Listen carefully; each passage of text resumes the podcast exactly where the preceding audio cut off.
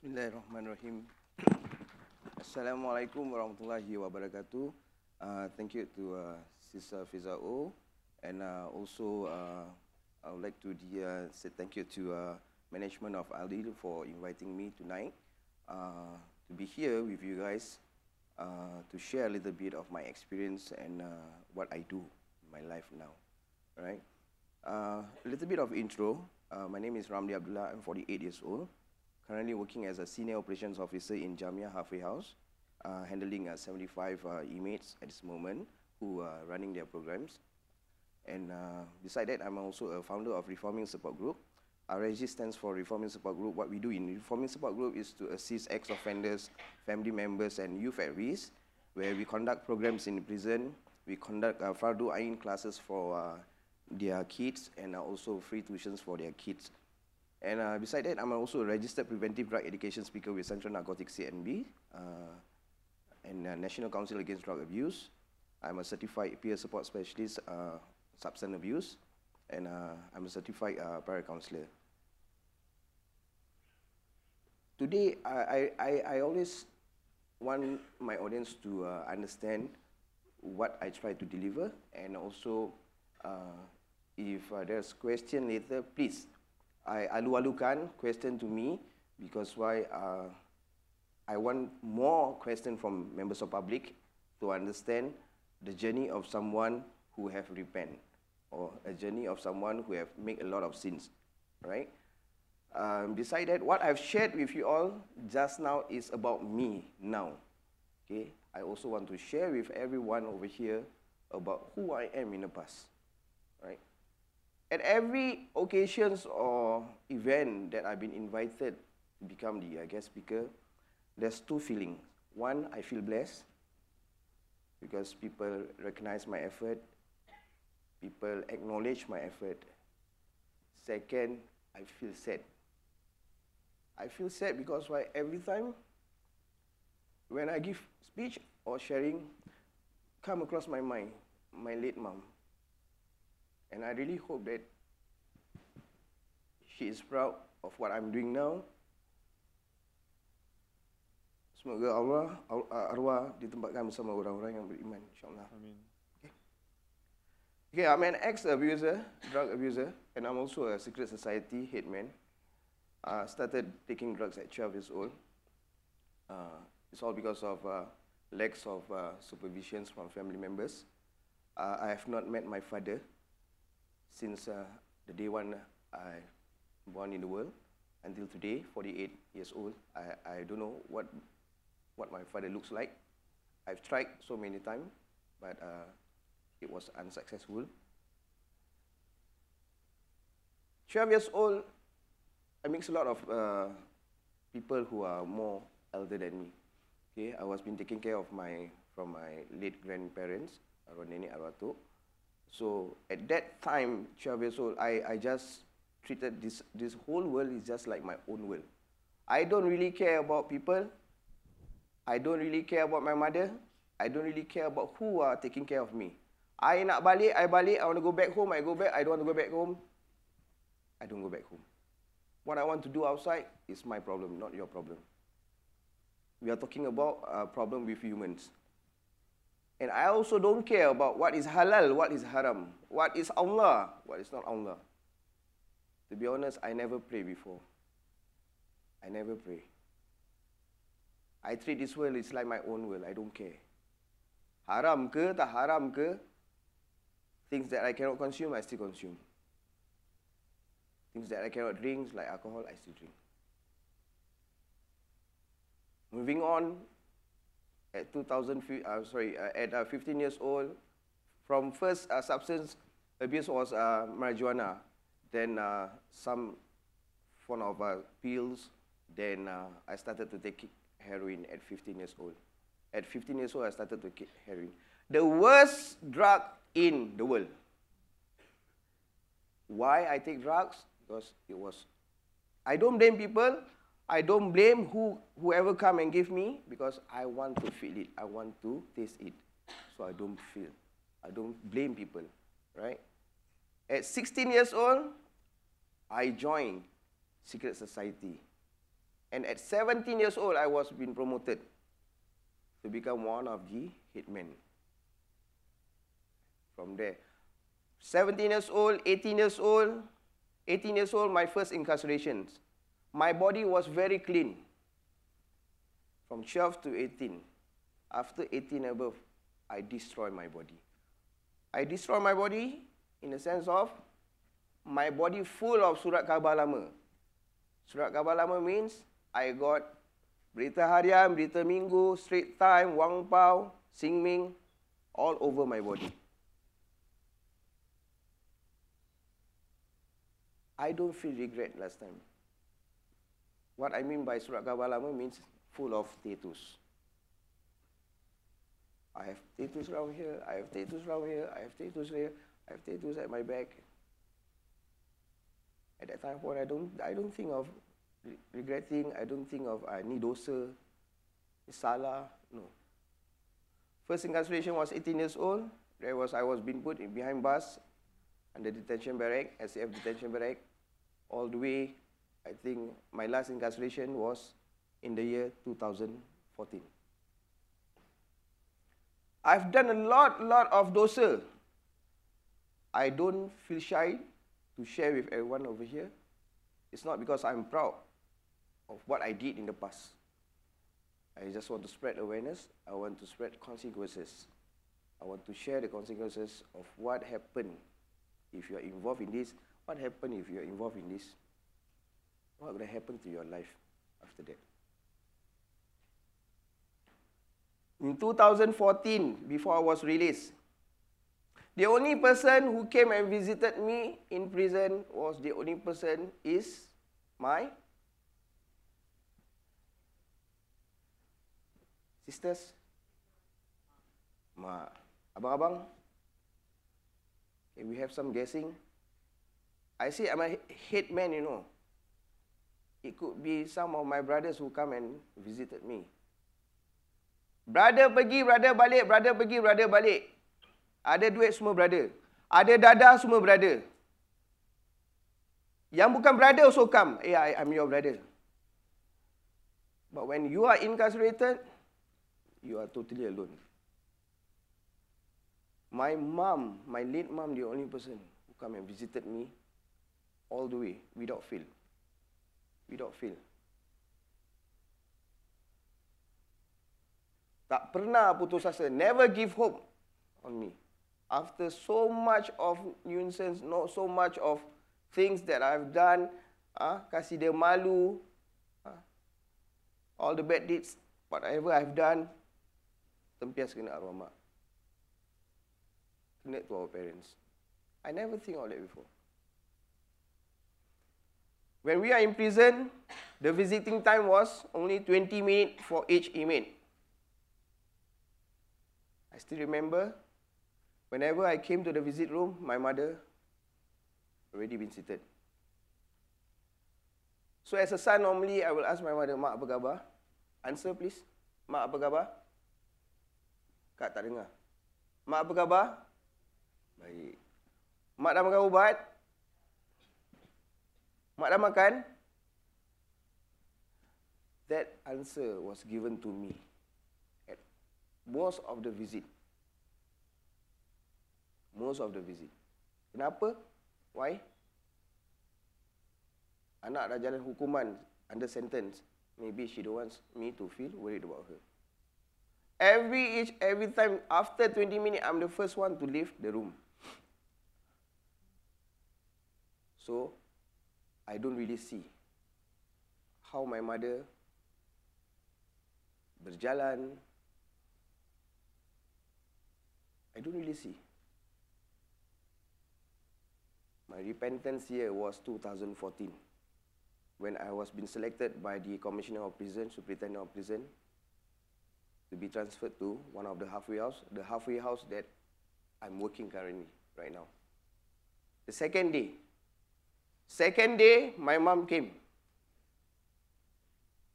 The second day, my mom came, That is the day I feel like satu malaikat, satu tempeling kasih muka I. Seriously, I still remember. Why I said that? That day is the day that I dapat tahu that my mom is not is not sihat. Tak sihat. Selama ni, all the way she visited me from west to east, west to east. She's not sihat at all. And that particular day, I saw how my mom movement, how she walk. She needs to hold to something until the officer of the halfway house have to assist her. So on that day itself, in 2014, I tell myself, I want to change. I want to change. I want to make my mom proud. I want to clear my mom name. I tak nak busukkan my nama, nama my, my mother lagi. I nak buat yang terbaik. Alhamdulillah, until today, I've done a lot, lot of good things. I think before my mom passed away, she managed to see my changes. She managed to see things that I've done in helping ex-offenders, in helping other people. The only thing until today I cannot forgive myself is there's one incident. When, when I was in the bus, an old lady bought the bus. And that old lady is my late mom. Is my late mom. As a son, as a son, or as a daughter, who've been seated in the bus, when you saw your mother board the bus, what will you do? What will you do? Ini benda eh, I can't forgive myself until today, seriously. So what do what do you do? If you are you are the daughter or the son, you nampak you pay mak naik bus tu, what do you do? Again sis? Hug her. Salam. Assist her. Okay, assist her. Any more? Any more? Assist her some more? Uh, give up my seat. Abang? None. Over here, none.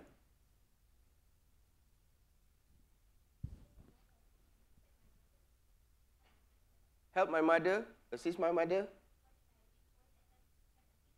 Let her sit. Thank you, sir. I did none of that. Lillahi ta'ala. I did none of that. What I did, what I did, I look out at the window. This is what I did. I look out at the window. I don't care about her. As if I don't know her. Lillahi ta'ala demi Allah, I tak nak bohong. As if I don't know her. I don't know who's that lady. Orang yang mengandungkan I 9 bulan. Orang yang selalu datang visit I dekat dalam prison. Orang yang melahirkan I. Orang yang orang yang I panggil mak. That is my mother. I don't. I don't care about her. I look out at the window. The next bus stop. I stop, I jalan. What I got to know after I sober. The day that she board the bus is the day she wanted to look for me. Look up for the sun. Yang dah lama dia tak jumpa because she miss me a lot. But I don't miss her. I don't miss her. I don't care about her. She's the lady who gave birth to me. Dia yang melahirkan saya. Dia yang melawat saya dalam penjara. But I don't really care about her. Itu semua kerana apa? Because of what? Because of my drugs influence because of my substance abuse. I don't care. That is one of the things that I really cannot forget until today. Secondly, I really cannot forget when I'm on drugs, I bukan menyusahkan diri I. I don't really create problems for myself, but I create problems to other people. And after release from prison, when I'm serving my CBP, community-based program, I already said to myself, I will never see this person anymore. That's why people will hate me. When I'm on drugs, my younger sister, my younger sister, with her family, I promise her, I say I will pay for the rental of the house, I pay for the condo, because I'm on, on drugs at the time. I got money, I got that, I got here. But after promising, promise after another promise, another promise, another promise, I left her. I left her. I left my younger sister with the family without thinking about the troubles or the burden that she gonna face. Dengan anak-anak saudara I yang banyak. And I know that my younger sister will never accept me as abang dia lagi after what I did to her. And my younger sister and the family is here tonight. It's in front here, Marina Aziz with the family. Unexpected, the third day or the third time when my mom came to visit me in the uh, halfway house, they came. They came. They came. From there, I rasa ada peluang. I feel that there is chance for me to do something better in life, to do good things in life, to repent, menyesal dengan apa yang anda buat, regret of whatever I've done before.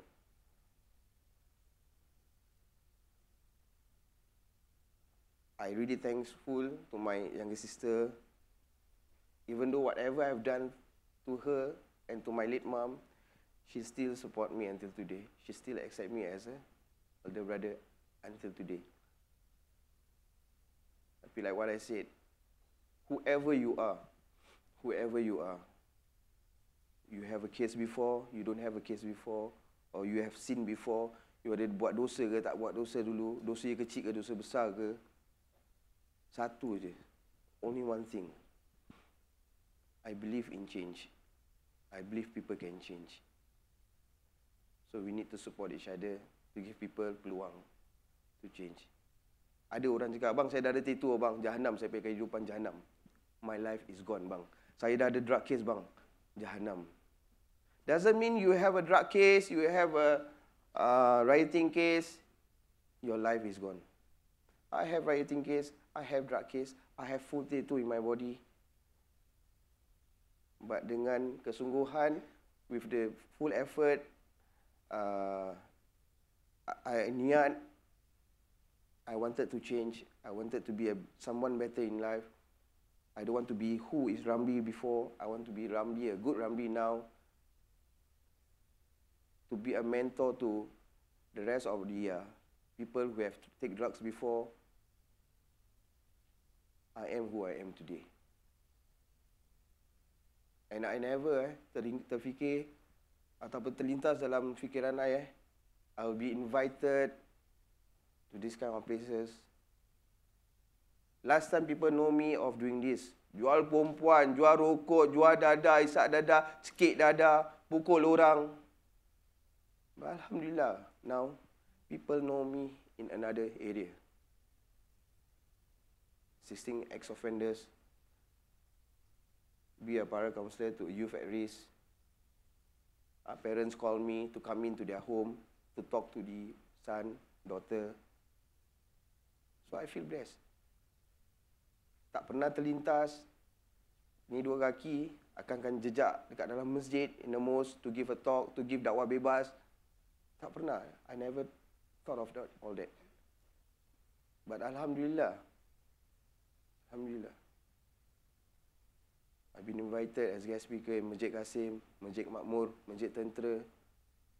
Today I'm here. Tomorrow morning I'll be conducting my program in prison. Tomorrow is my first night shift. The next day, Sunday, immediately after my night shift, I go to Masjid Tentera for another sharing. It's more about tattoo removal. It's more about tattoos. InsyaAllah, end of the month, I'll be at Masjid Makmur. So when you keep doing positive thing in your life, you want to change, you ada niat, You want to change, you usaha, you niat dah ada, usaha, buat. Sama, dulu saya tak solat. Bila saya tak, I tak malu nak cakap, saya tak solat. Sejadah saya campak tepi. I don't care. Apa tu lima waktu? Saya tak pernah. Saya tinggalkan solat semua. Tapi, Alhamdulillah. Slowly, slowly, one one step at a time, one step at a time. Alhamdulillah. I dah dekatkan diri I dengan Allah.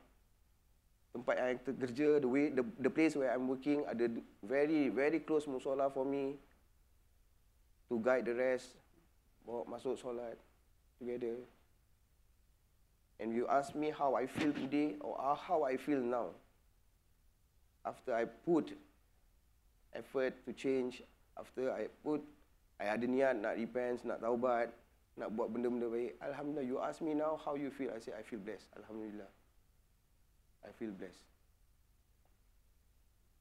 Dulu I lari daripada polis. I saw police, I run. I saw people fall. Four races, I run. Sling back, I run. Because I know. CNB, custom. But now I don't need to run. They who are the one who look for me. Every every week I receive email from CMB. Every week I em receive email from prison seeking for assistance to help ex-offenders, to help people who want to renounce from secret society. So I feel blessed of whatever I'm doing today. So andai kata ada yang pernah buat kesilapan atau dosa-dosa lampau lepas-lepas punya. Like people said, Allah is forgiven. Tak pernah Allah tak melihat apa yang kita buat, whatever we try to do, whatever we try to to do to ourselves to be a better person. Allah melihat. So I'm here today because I, I believe in Allah. I believe in change. I believe every problem there's a uh, settlement or solvement by Allah. Allah melihat kita berdoa, Allah membantu. Kita ingat ingat Allah, Allah ingat kita itu je. This is what from me to you all. Thank you.